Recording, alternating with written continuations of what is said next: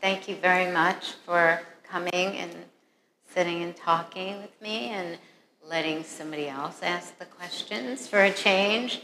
So, first of all, Thank you. It's my pleasure to To- be here, and I would do anything for you, Norma. Uh, so I think there's a whole history about you that most people don't know.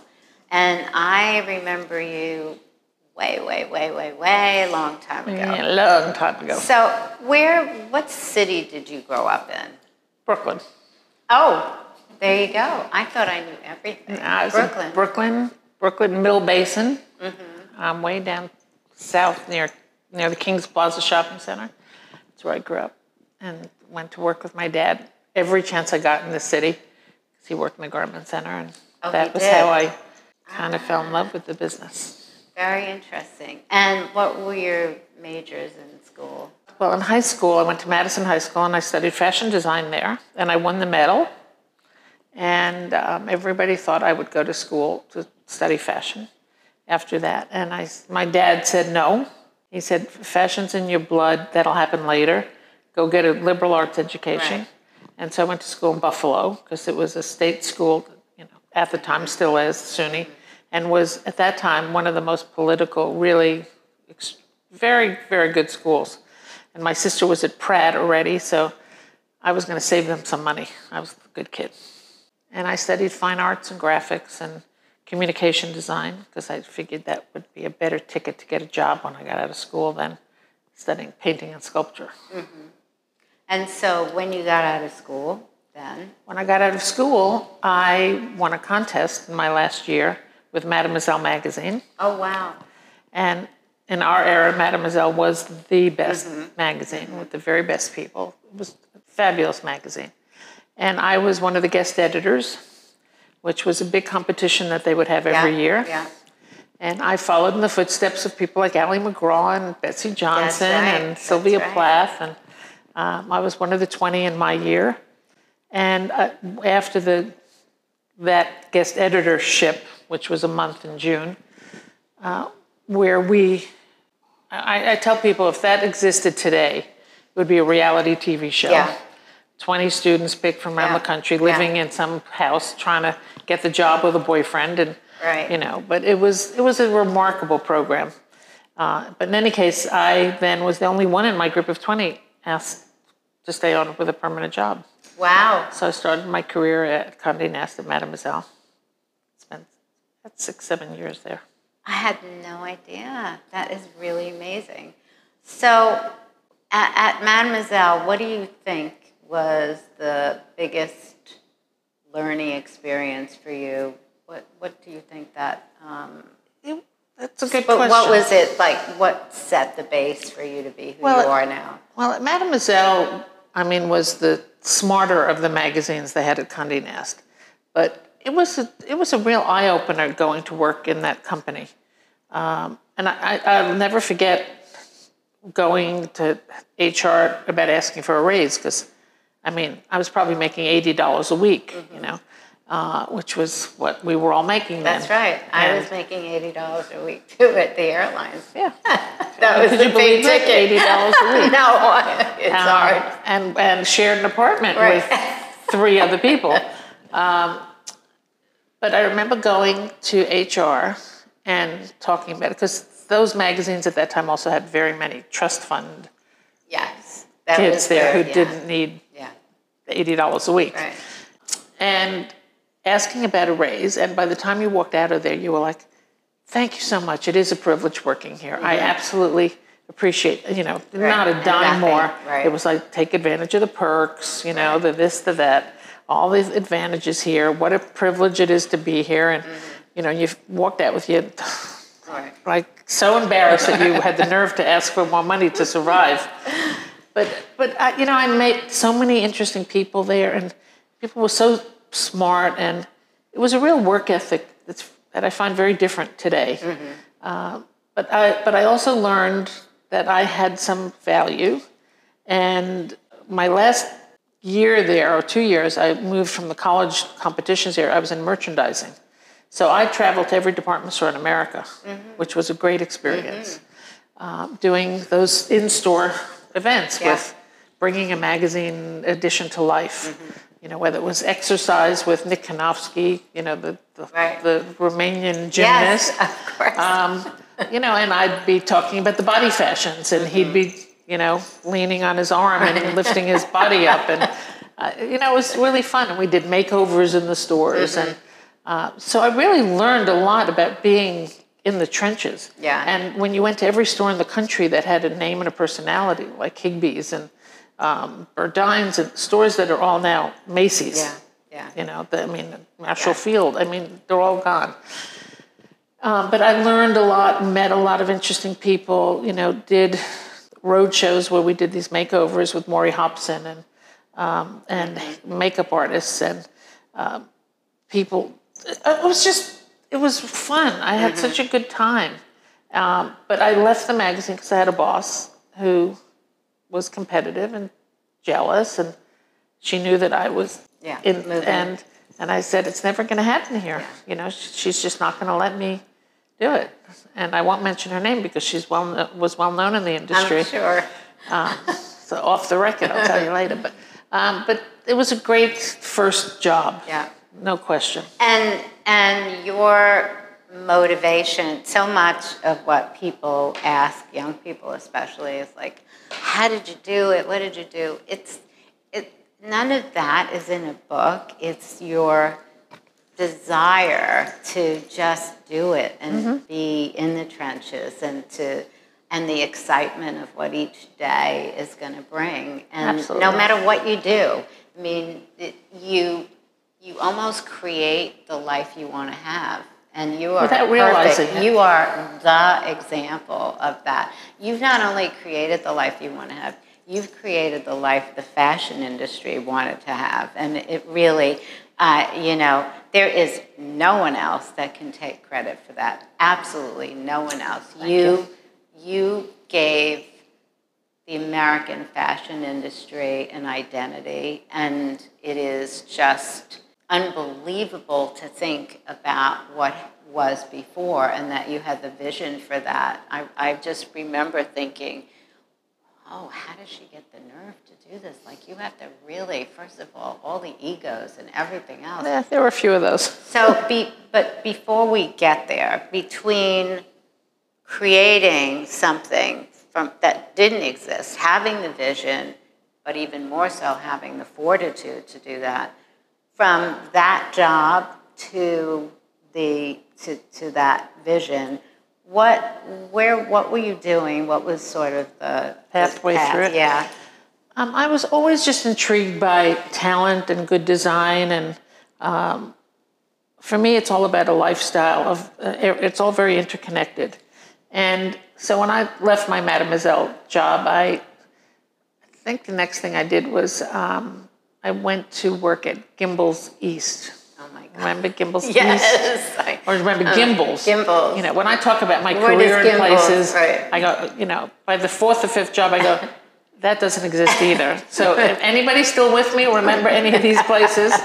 Um, Gimbels uh, had opened a new store on 86th Street in Lexington Avenue, I which was to cater that. to the Upper East Side Yes, clientele. yes. Because downtown was Macy's and Gimbels. And you have to go watch those Christmas movies Mm-hmm. Right. to understand, to understand that them. Yeah. um, and that was very promotional, but I loved it. I was the fashion director at Gimbels. And I remember having my Diana Vreeland red office with all this like wicker furniture and, um, in a tiny place, but it was so chic, that little tiny office. But I was responsible for windows, for ads, for um, merchandising some of the better shops. So that's when I really got into the market and um, went to the shows that were all over this wherever they were. And um, but I love doing the windows. I love doing all the in-store events. Um, I hired George Stavrinos. Remember George to do ads? course I. Larry Laszlo Yes. was doing illustrations Yes. for me. Oh I mean, these are all people that Yeah. no, nobody knew them at Yeah, the time, yeah. and they were all my pals. And it was so nice to, oh, you know, we had our own identity for everything. Yeah. And I loved that job until Gimbels was bought by, Gimbel Sachs was bought by some other big, you know, um, Yeah. chain and whatever, whatever. And they said, okay, now we need to merchandise everything in the store by color code. And why don't you come down to 33rd Street? And I said, there's a fashion office there, really? And I, that was, that was not going to work. You know, and I did have a short stint in my life on, on 7th Avenue, on the other side of the fence for a company called Cinnamonware. And Cinnamonware was one of those lines that was at Bendel's, the good old mm-hmm, days of mm-hmm. Bendel's. And it was Madras. It was every color Madras. You're and, kidding. And they just hardly changed the collection every season. Mm-hmm. But um, I was I was now on the other side of the fence, having to do like not really sales, but promotion, whatever. And I, I hated it. Really? Um, And I was in 1412 Broadway, in fact, where I then came back years later at CFDA's office. But I, I also learned something very important at that time because they were not the be- nicest people that I was working for, and I was fired. Um, and it was Christmas. And I remember being in the building, and everybody was walking in with trays of candies and cookies and Christmas parties and Right. all this stuff. And I was like, I was the most depressed. And I thought, if I ever, ever am in a position of authority, I will never fire somebody around this time of the Yeah. year because it's just, Not- it's just wrong, just wrong. And and and now it's- and you it- learn those yeah. things, you know, from all these experiences. Um, and then I eventually opened up my own PR firm. Asked me what I knew about Mm-hmm. PR. what year was that? It was like 1978 or something. Mm-hmm. Yeah, it must have been around there. Um, and I went to work with friends of mine who were architects and interior designers, Right. who you knew, Scott Bromley and Robin Right. Jacobson. And they had an office on 59th Street by the bridge, um, shared office space with a textile designer named Gretchen Bellinger, had half the floor, they had the other half. And they gave me a desk, which was, you know, as big as the area we're sitting in. And the, one of the big projects they were working on at the time was Studio 54. So they were designing studio. Yes. And, you know, so it was a heady time Yeah. being in their office with them. Right. It was, you know, we didn't know what studio would, would, Would be, become. yeah. But it was a Yeah. remarkable time to have lived through. Mm-hmm. And to go to studio with, with Scott, who was tall and handsome and, Right. you know, come on it, you know. I, I was a pipsqueak, you know. Nobody, now I can go to parties and people go get her in. Back then, I wish I was that person.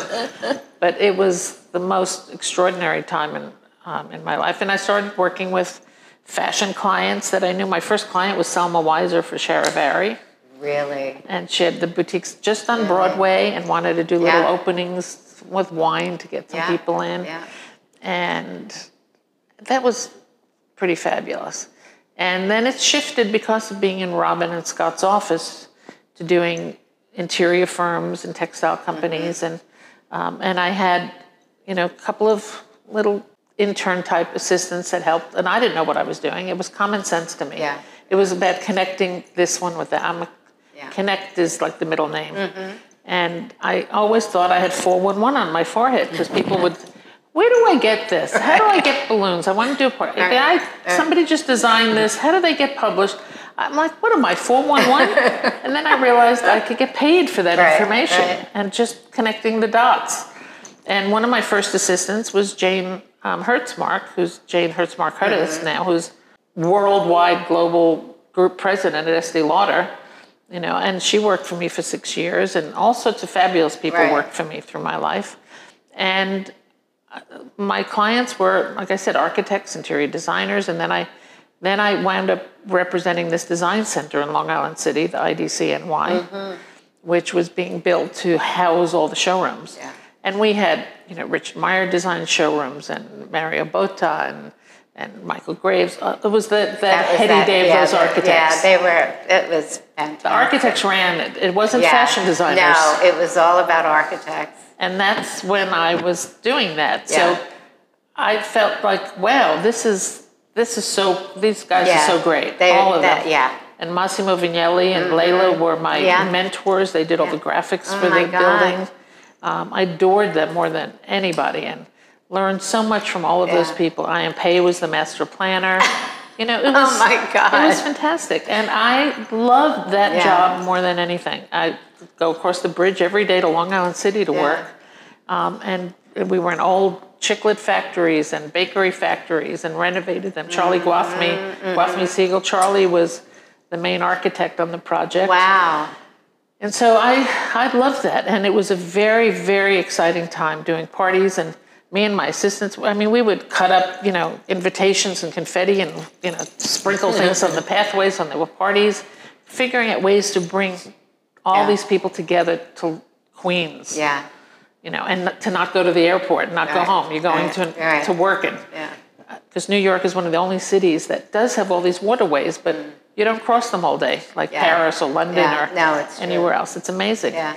Uh, but that was such an exciting job for quite a few years until the recession hit, which was the late 80s, Mm. uh, 90, and people stopped buying the, you know, furniture for office buildings that stopped being built. And, Yeah, yeah. Uh, the contract furniture industry just went, boing Yeah. leasing stopped. We leased 700,000 feet of a million square foot project of three buildings.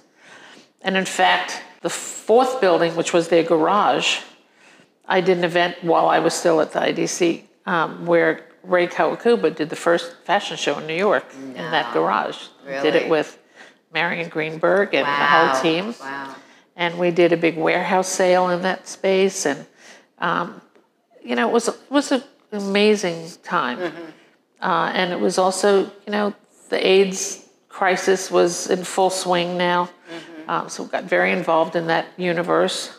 And Tell you know we we should really talk about that because you and I um, we're very really lost some and very friendly with good the same friends. people, yeah. and I mean, I even just starting to talk about it, I get I know. teary, and I I, and it and it's so got Bob and yeah. It it to me, there was something about that time that was not just tragic, but it changed the city in such a major way. And I really think there was a creative energy in New York that nobody can understand. It was everywhere, everywhere. There wasn't, forget about the windows and the displays and the art and the everything theater everything. It was just hyper creative. And then a switch. Just there was one switch.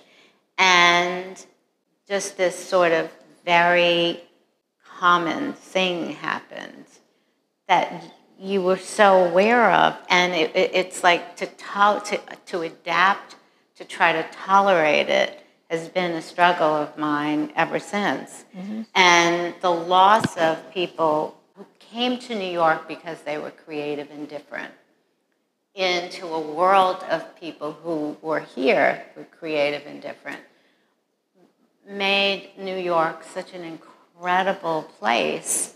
And I miss that about that oh, time God, of course besides the the fun and the I, I can't ever remember laughing as much either. Think about it. Uh, laughing as much with you and me and Billy Bernardo Right. and Bob, Bob or whoever, and- and with a flat tire right. coming home from a party in New Jersey or somewhere. Right. I I mean, mean, I, I, the- I think we laughed. we so- laughed all the time. I just remember laughing all the time, and I think about um, I think about Bob Curry all the time. yeah, you just want to like Yeah. say, what, Bob, what would you do now? Yeah. What, how, would- how should we do this? Or What- just his take on it. He, so great. I mean, beyond creative. But what's your take on on that time? I mean, I, I know you were fully immersed in in the same kind of world I was in. What what's your view of it? For people who have no real idea of what It's- happened. Yeah, uh, you know, uh, the definitive story on it doesn't feel like it's ever been told.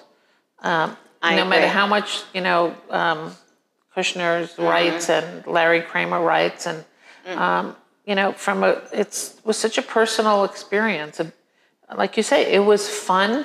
It, the creativity was boundless. charts, I mean, anything was possible, and that was you know long before gay rights and you know same-sex marriages. I mean, those rights, things were yeah. not even a, a twinkle in anybody's eye. You know, and part of what those guys were doing, which was so, was because they were so ostracized on one hand. I mean, they were like, "Fuck you! I'm going to just Mm-hmm. be so creative that you, you can't uh, dismiss me." Right. I mean, right. That's right. you know, every, the, from Michael Bennett's plays to, you know, how many times did we see all see Mm-hmm. chorus line? You know, uh, and and that told the story the same Mm-hmm. way. Um, I mean, Robin and, and my my friends and the designers and the from Perry Ellis to Clovis Ruffin and you know Antonio Antonio Lopez. Lopez, everybody. Everybody, and it was Mm-hmm. the studio days. I mean, that was right before. Studio happened right before that The end, first bunch yeah, of people yeah. were all of a sudden getting sick on Fire Island. Mm-hmm. And I remember the first friend who, I think they said he had cat scratch fever. I'm like, what the hell is cat Yeah. scratch fever? You know, and then as that played out, I mean, uh, we were going to everybody who, whenever people died at the beginning, had big parties and big Mm-hmm, memorials, and and then it became we can't do this anymore Yeah. because you're doing them several times a week. Yeah, yeah. People were being exhausted Mm. from going to memorial services and going to hospitals, and Mm. but we lost so much talent. Yeah. And I don't care how creative everybody is now. I mean, it's just was not not it's not the same. No, the the There was an the exuberance it. numbers of it and the and it was sort of like a cycle.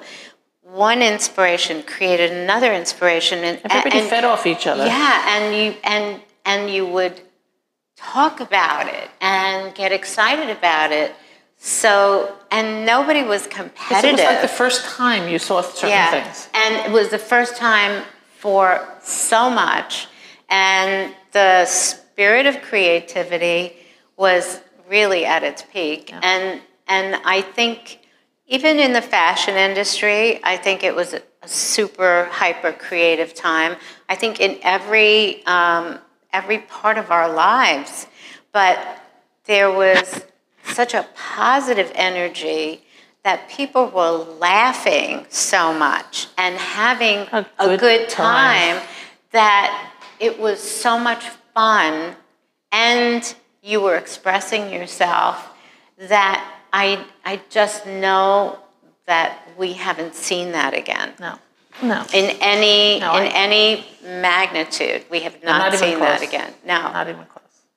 and that um, and why it ended and why it ended that way i don't know and it's very hard to figure out it had the same impact on me that 9-11 had mm-hmm. where this things are not ever going to be the same. Another experience that you and I shared. yes it's so remarkably. true that's so true. We bumped into each other at st patrick's at st patrick's and we shared a very moving experience. Yeah. It's, and I don't know why I was drawn to St. Patrick's, but a lot of people were. Yeah. And when I saw you there, I thought, how funny. I know I'm a nice Jewish girl. What was I doing going over to St. Patrick's? But it was a great experience, and I'm so glad we shared it together. It was the moment when you were really liking Rudy Giuliani. we're like, yay, Rudy. Now Yeah. it's like, No, get yeah. the hell out. But, No, it was it, again. It was a powerful, It was that a very, very powerful, emotional- yeah. I mean, extraordinary times. and as New Yorkers, we really were, you know, we've experienced New York intensely. I have to say, worst. yeah, we we really have, and and fortunately because there is no other city that you can have this type of dynamic and, and intensity. So tell me what was going on in your head. What was just before you decided this is it? I'm going to change this this industry and fix it right for New York City. Other than the fact that you should be mayor. Thank God, no. Um, you know, it was people who follow my career when I talk about it. I never had a five year plan or a two year plan, or I never said, okay, I have to do this. I'm going to make this much money, and then I'm going to go there, and this is where I see myself at 30, and this is where I see my. you know, it was having fun. It was trying to enjoy what I was doing, trying to just do the best I could do at whatever it was I was doing. Um, and not because I'm so I'm competitive. I just want to do a good job. Right. And you know, and I guess like everybody else, you want to be liked and appreciated along the way. Um, but when I was at this design center with all these architects and everybody, and the recession hit, um, it was this the second time in my life that I was let go from a job. And I was senior VP marketing advertising. And it's truly, again, one of those things where I say, this is when you don't fire the creative people. This is when you fire the other idiots on the team. This is when you need creative people to Right. reinvent something, come up with some new ideas. But, you know, the boys won out and I, um, I left. And so I went back to my PR roots for a little bit, freelancing for some work, um, and had my three wheel Rolodex, which was, which was a real sign of I- you were powerful. Do you think anybody wheels. knows what that is anymore? A three-wheel. Three wheel Oh Rolodex. I think I still have it in my garage in my country house. And I was working in, in doing some PR. And one of the one of the fun clients that I actually helped in this office for was Pantone, the color company. And I remember creating a color day for them at Cooper Hewitt Museum. And we did architecture and color and had a panel of architects, interiors and color, fashion and color, and food and color. And uh, it was such a fun day. And the capped off the day with a cocktail party at the end of the day. And I had the caterers do every single thing was dyed into different colors. So you were having little sandwiches, which the bread was green and the cheese inside was blue or something, and and then you'd had like bowls of like different berries. All the foods are really rich, Right. beautiful colors. But it was so fun because people were freaking out. They were afraid to taste these because the colors had such a perception. Right. Of, I can eat that, Uh, but it was Interesting. It was so much fun. Um, but in any case, while I was at that that job, I read Woman's Wear daily, which I read since high school. My dad would bring it home from work every day. Mm-hmm. Oh, wow. So I mean, I always knew what was Right. going on, and I kept reading these stories about, you know, the CFDA looking for a new director. But actually, just while I was at this job, I went to, uh, to backtrack a second, to Seventh on Sale, the big AIDS benefit that CFDA finally had done. And at that time, I was on the board at DIFA, Design Industries Foundation Fighting AIDS, um, because we in the interior furnishings design industry were really the first people to rise to the occasion and Yeah, take on doing that. something. And because we had a president that wouldn't mention AIDS, we had a New York Times that didn't write about AIDS. Really, I didn't know. Um, we didn't have, uh, there was nothing, and friends were dying.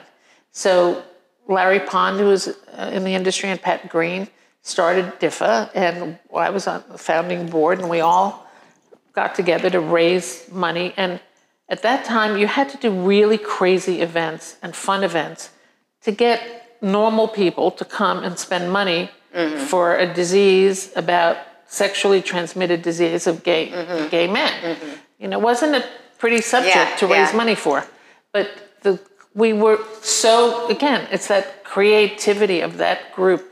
Susanne Bartsch doing love balls. You know, I mean, stuff that we did was Right. just incredible. I did an event called Edible Architecture and had all the architects and designers give me drawings, which I had every one of them beautifully framed, free mm-hmm. from every framer in New York, and then went to cake bakers and specialty food stylists. Long before there was a food channel and baking shows, finding people to execute all of those in three dimension. We sold everything at Sotheby's after a week's display in a showroom. So great. What it a was like brilliant idea. It was Yeah. so gorgeous. Um, raised over half a million dollars was a ton of money at the time. Mm-hmm. We did unbelievable events because prior to that, fundraising for a disease was a theater benefit. yeah, it's very different. I mean, that's it. Yeah. You didn't do anything. AIDS changed all of that. Yeah, that's true. AIDS was the forerunner for creating fun, fabulous events Mm-hmm. to raise money.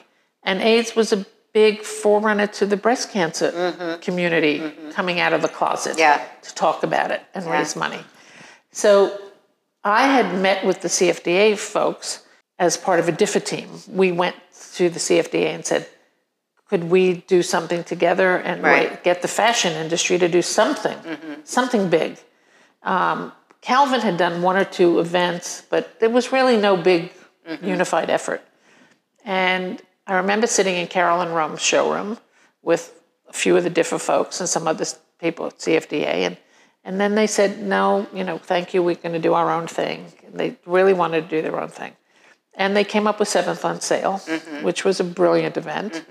And I went to the dessert party because that's all I could afford. And it was Anna Wintour, and it was Calvin, Calvin, Donna, Ralph, um, I think were the chairs, maybe Oscar, I don't remember. And um, Robert Isabell designed the entire s- place. It was magic. The Armory on 26th Street. They raised $5 million after, it was a weekend of shopping. Yeah. Two hour spells, That's you buy a ticket yeah. to go in and shop, buy everything. Yeah. Every designer, you were, were there. Everybody had their own booth Mm-hmm. Yeah. selling their stuff. It was like you died and went to heaven. Yeah, And no, designer, was great. wholesale meeting all these people. But that, that event killed the organization. CFDA was depleted after that. Nobody knew what to do. Mm. Um, Carolyne Roehm resigned.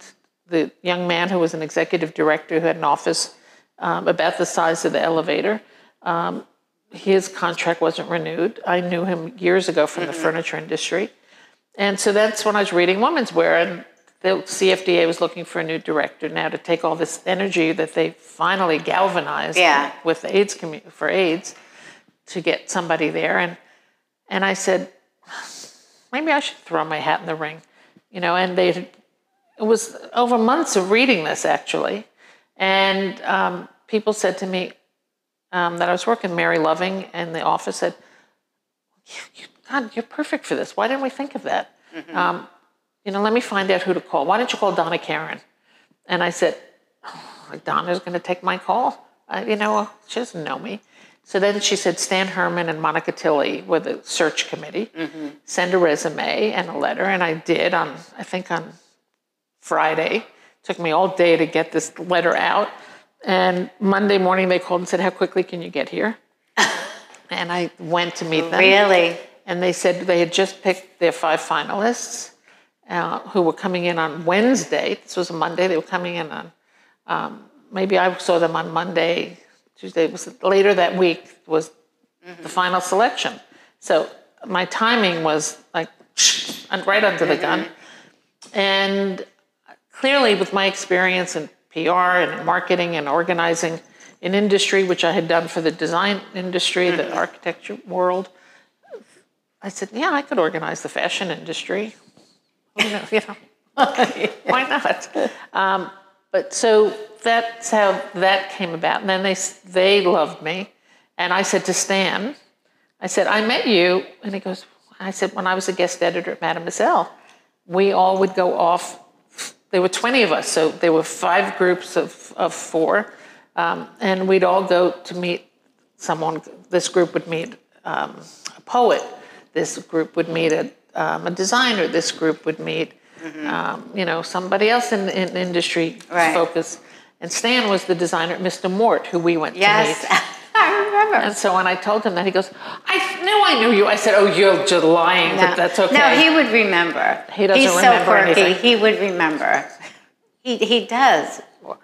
I work with. Uh, he's my best friend to this day, and, but we teased about that all the time. And um, so anyway, I went for the next meeting with the finalists, and the meeting was with um, Stan. No, maybe it was was Stan and Monika there. I don't remember. It was Bill Blass, Carolyne Roehm, and Calvin. And I knew Calvin from the beach and from parties. And Bill Blass looked like my father, so I was kind of comfortable with him. But he was such a class act. Yeah, he was. And Carolyne was wonderful. And, you know, and they said to me, asked me questions like, why should we hire you? You haven't been in fashion in 10 years. You know, you've been another." Right. I said, I never stopped wearing clothes. And they went, oh, that's a good answer. You know, I said, I never stopped shopping. I never stopped looking at magazines. I said, that, that's in my blood. And I really do believe that. Yeah. Um, and we talked about a lot of things, and they, you know, clearly said, you know, we want you to meet the, the board. I was selected, but the, I had to go before the entire board. And that was like a couple of weeks later, and it was my day of my birthday. And, kidding. And I, I mean, I remember the most stress in my life was dressing for each of these meetings. What do you wear to these things? Uh, but the meeting was in Carolyne Roehm showroom, long conference table, and it was Calvin, Ralph, Donna, Bill Blass, Oscar, Mary McFadden, Patricia Underwood, Monika Tilley, um, um, Mary Ann Restivo, everybody who Yeah. was um, the, the Yeah, Kasper, yeah. um, the whole board, including Eleanor Lambert and You're kidding. other others because she was like founding creator of sorts, and it was a it was a tough meeting. They they really threw out a lot of questions back and forth to me, uh, especially Oscar, who was, how could you raise enough money for us if you're going to be working for you know you're involved with DIFFA and uh, you, you, you, we need all your attention. I said, you'll get a thousand percent of my time, but don't ask me to stop doing something for my friends. Or if people I know are dying, don't ask me to not continue to do that. I mean, nothing will stop that. And I looked at him like, oh. And then Mary McFadden said, you're on the, you know, you created this Fur- Furnish a Future. You're with, working with the Partnership for the Homeless. I mean, how's that going to take your time? And I said, you know, it's interesting that you asked that because I only went to a meeting about that because it was in your showroom and I wanted to see your showroom. so, and I said, when I was there, I realized, oh my gosh, I know I, I could do something with this. Mm-hmm. You know, and we created a whole new division for the Partnership for the Homeless. wow. So anyway, long story short, please go out of the room.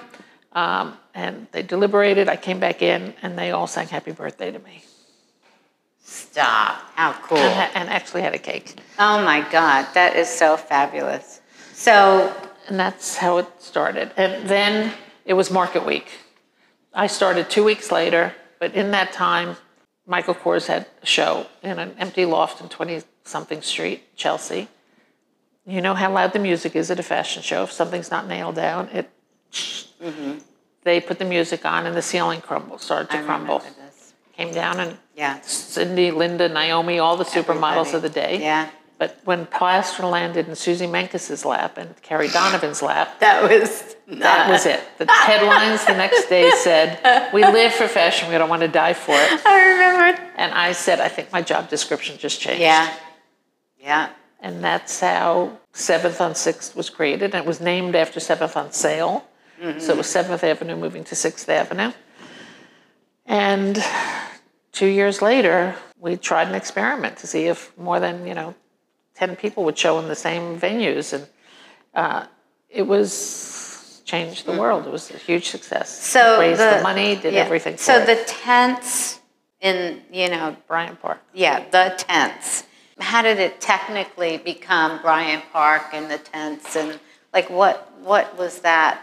Well, the first season that we decided to try to organize something, we did it at the Macklowe Hotel, which was on 44th right. Street. That's right. It right. was Harry Macklowe. I remember that. Yeah. and he was reading articles that we had put that were in the press about trying to organize shows Yeah. after because not only was there this disaster at Michael's show, the next season Isaac had a show in Soho in a loft at eight o'clock at night.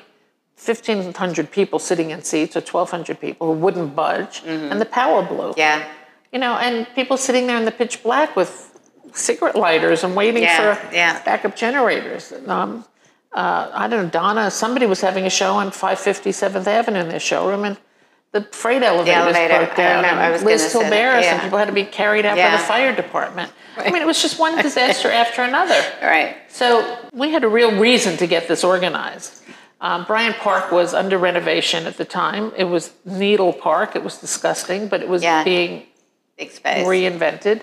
Um, Stan Herman, who became president of CFDA after I was hired, he said, okay, I could work with her. Nobody wanted to be president. He said, I'll do it.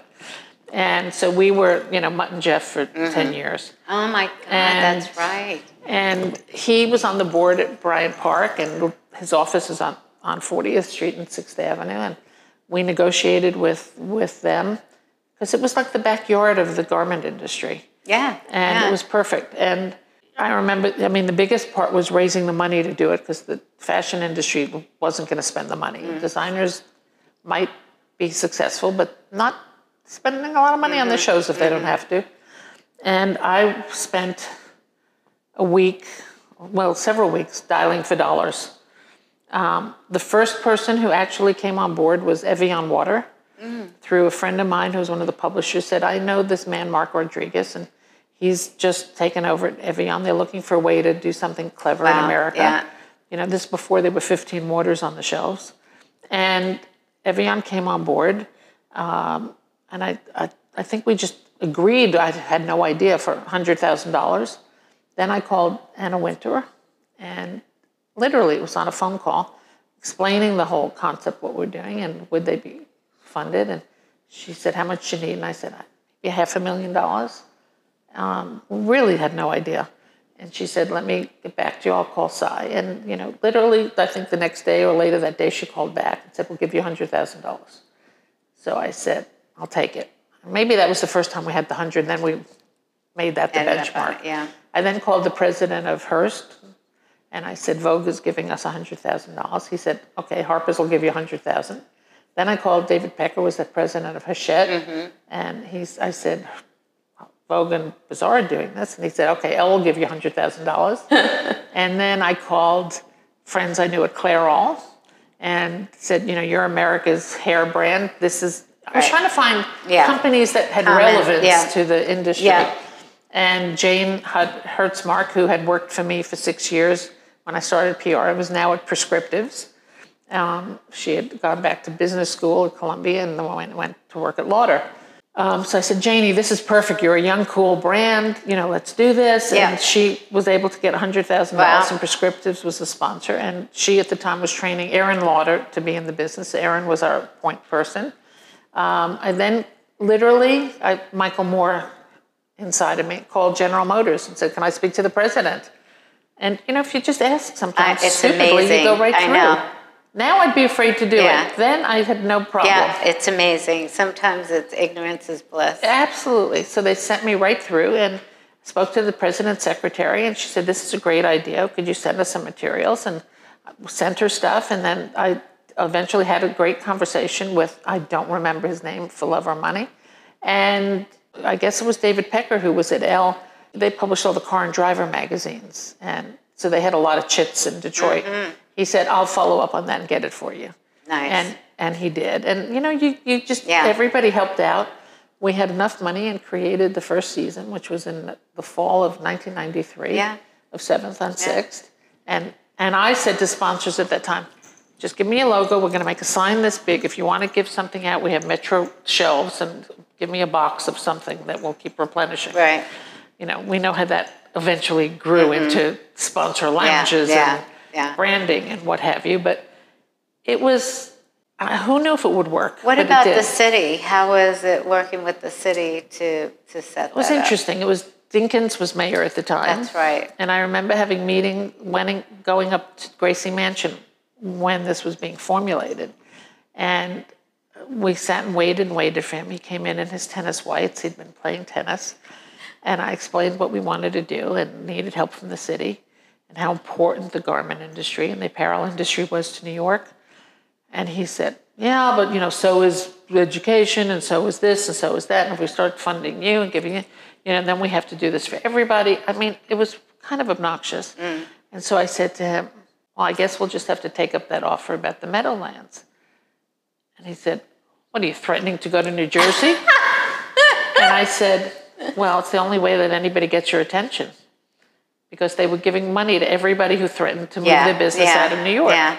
And, he, and people looked at me like, you really just said that to the mayor? and I, I mean, I had nothing to lose. And they didn't give us any help, but they wound up making it a little bit easier with certain agencies for permitting and street permits and banners and things like that. And even at the opening kickoff, it was his wife, Joyce Dinkins, was there Yeah. cutting the ribbon with the designers. So I, I was never a huge fan of Mr. Dinkins, unfortunately, because of that. Um, but we we started with uh, three tents, two tents, one where the restaurant Yeah. is now, and that was called Gertrude. And it was called Gertrude because there's a statue of Gertrude Stein in the park that Yeah. Yeah. prominently f- situated in backstage. yeah. And designers would put hats and beads and everything on her. So we called her Gertrude. The front tent was on the other side of the lawn, Mm-hmm. and it's the Elizabeth Shaw Lowell fountain, which jutted into the last few rows of the tent. We had to design the tent, cutting Mm-hmm. Yeah. out space Yeah. for the fountain. So we called her Elizabeth, Josephine, I'm sorry. And then we had a third venue in the library, which was the Celeste Bartos Mm-hmm. Forum. So it was Celeste, Gertrude, and uh, and um, what did I just say? Elizabeth Shaw Lowell. And I said these were our three muses, and I had my friends at Pentagram who. Michael Bierut did the graphics for us of the logo of Seventh on Sixth. That was so great, He used yeah. to work for the Vignellis, and I met him Yeah. through my IDC days. So anyway, it was 18 years I ran it. We sold it after 10 years to IMG, and then I started going to fashion weeks around the world, creating them in Bombay and helping them get it going in Berlin and buying Fashion Week in Moscow and in Australia, and you know, and just it's fascinating. The I think one of the takeaways in in this conversation is how those moments, the the times in people's lives when shit happens, are so critically important to growth. And you're like a perfect example of it. And even after the tents and all of that, I mean, you already I know when I it. left, people Yeah. thought like, "What's Yeah. going to happen? She's going to disappear yeah, and die." No, you already did everything a human being would be happy to do. And then it was like, well, what is she going to do? And there was no question in my mind. I mean, I even told you that I can't wait to see what you're going to do next. And that, and the, The your ability to, you know, your Rolodexes in your head to connect people and to see opportunities where people don't see them. I mean, that is your real skill set. You see shit that nobody else can see, and um, and, I find it amazing. And I and I I just think that knowing more about you and and the way you've transversed through your life is such a great lesson for women, especially. You're not you, you're not one of these women's lib rights people who is like this, this, and this. You don't. You like do your Just shit. do it. But I'm I'm doing it. I'm living it. I'm living the dream of a woman. And, and I have one last question. Marty's granddaughter is named uh, Eloise. She's six years old, and I interviewed her for Instagram, and I asked her when she is older and is gets married and has a kid, and she said, "I'm not getting married, and I don't want children. I have things I want to do, and I will not have time to have a family and kids." Oh my God. And I thought, I know I did not influence this girl. I don't know her that well, but like, where is this coming from? Oh, my from? God. Then I thought, when I was six, I remember somebody asked me that, and I said something similar, and they were angry at me. They really, really were angry, and I said, okay, I'm going to modify it.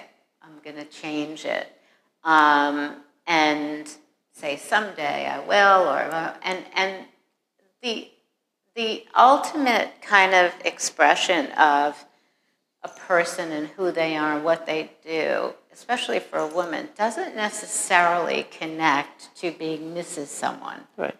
And some of us are not meant to, for whatever the reasons are, aren't meant to be Mrs. Someone. And I think you too. I mean, and I had this conversation with Anna also. But I mean, like you're your own. I mean, I wish there was. I had made time for it to be not necessarily Mrs. Someone, but to have that other aspect of my mm-hmm. life. I mean, that is the. the you can't have it all sometimes. Well, But then some people do. God bless them. So But just say, just some sharing this. At 65, I met Marty. that, which is incredible. Okay, so I'm just saying, you never know springs what eternal. You never know. You never know. You never know. And I think if you really, if you really are thinking about that, you make the time. I know. It's, it is a different thing. So I wasn't ready, clearly, until I was 65. I know, it's incredible. It is, it is. But we can't leave without talking quickly about fashion icons and my series at the 92nd Street Y. Oh, my God. and my next yeah. one that's coming up. Well, tell us. Um, so this series, as you know, because you kicked it off with me, you were my first Thank you very first much. guest, and it's been going on for now. It's all, all- I think it's up the seventh year. It's amazing. and it's been Amazing, Everybody yeah. that matters. I mean, it's from from the Calvin Donna, Mm-hmm. you know, Tommy, Tom Ford, Marc Jacobs. Valentino, Victoria Everyone. Beckham, Leonard Lauder, you name it. But um, little segue, September 11th, I'm doing Russell Westbrook, the uh, basketball player from uh, Oklahoma. And he's got great style. He has a book coming out Yes. with Rizzoli. Um, so that's all time to do this together. That's very And interesting. I, I'm looking forward to that. Very I'm already getting friends, people who usually come are now. My husband wants to come to Yeah, this one. I Can was bring gonna my say, sons this is to this one? change the my kids are going crazy. That's so there'll be a lot of men in the audience. well, which will be great. I think Yeah. it's a good way to kind of, everything is sort of crossing roads yeah, now. it is culturally Yeah. just a weave and a tapestry, and I'm happy to. I love sharing, like with you today, Mm-hmm. getting other people to find out who are they. Yeah. How did they become that? What what turned Yeah. you on? When you know, it's, I don't care about that collection and this collection. How would you become the people Mm-hmm. Yeah. you are? For me, the my my curiosity is about fitness, health, beauty, style, and women, and and sort of the empowering women through all of these things. And what is your story? What happened to you? Like you you were born into a house where your dad was in the garment industry. And my mother was Martha Stewart before there was a Martha Stewart. So there Stewart. you go. So she, you, you she did everything. It's done. It's done. It's there. That's it. And so you you know so much from the beginning, but it's so helpful to know the beginning. I love you. I love you too, darling. We have more and more events to share with each other. I hope so. You know, you also asked me to be in that first, the first of the shows at the tents. Yes. Do you remember that? Yes, absolutely. And that got you to show in Miami at the That's swim right. shows. You did. You are always going to be in And I met, I, do. And I met um, Etta James from doing that show because I used all her music and we became very good friends. And that was one of the best. Perfect. Yeah, that was such a great part of my life having Perfect. our friendship. Anyway, I'm happy ah, that You too. Mm. Oh, thank you so much.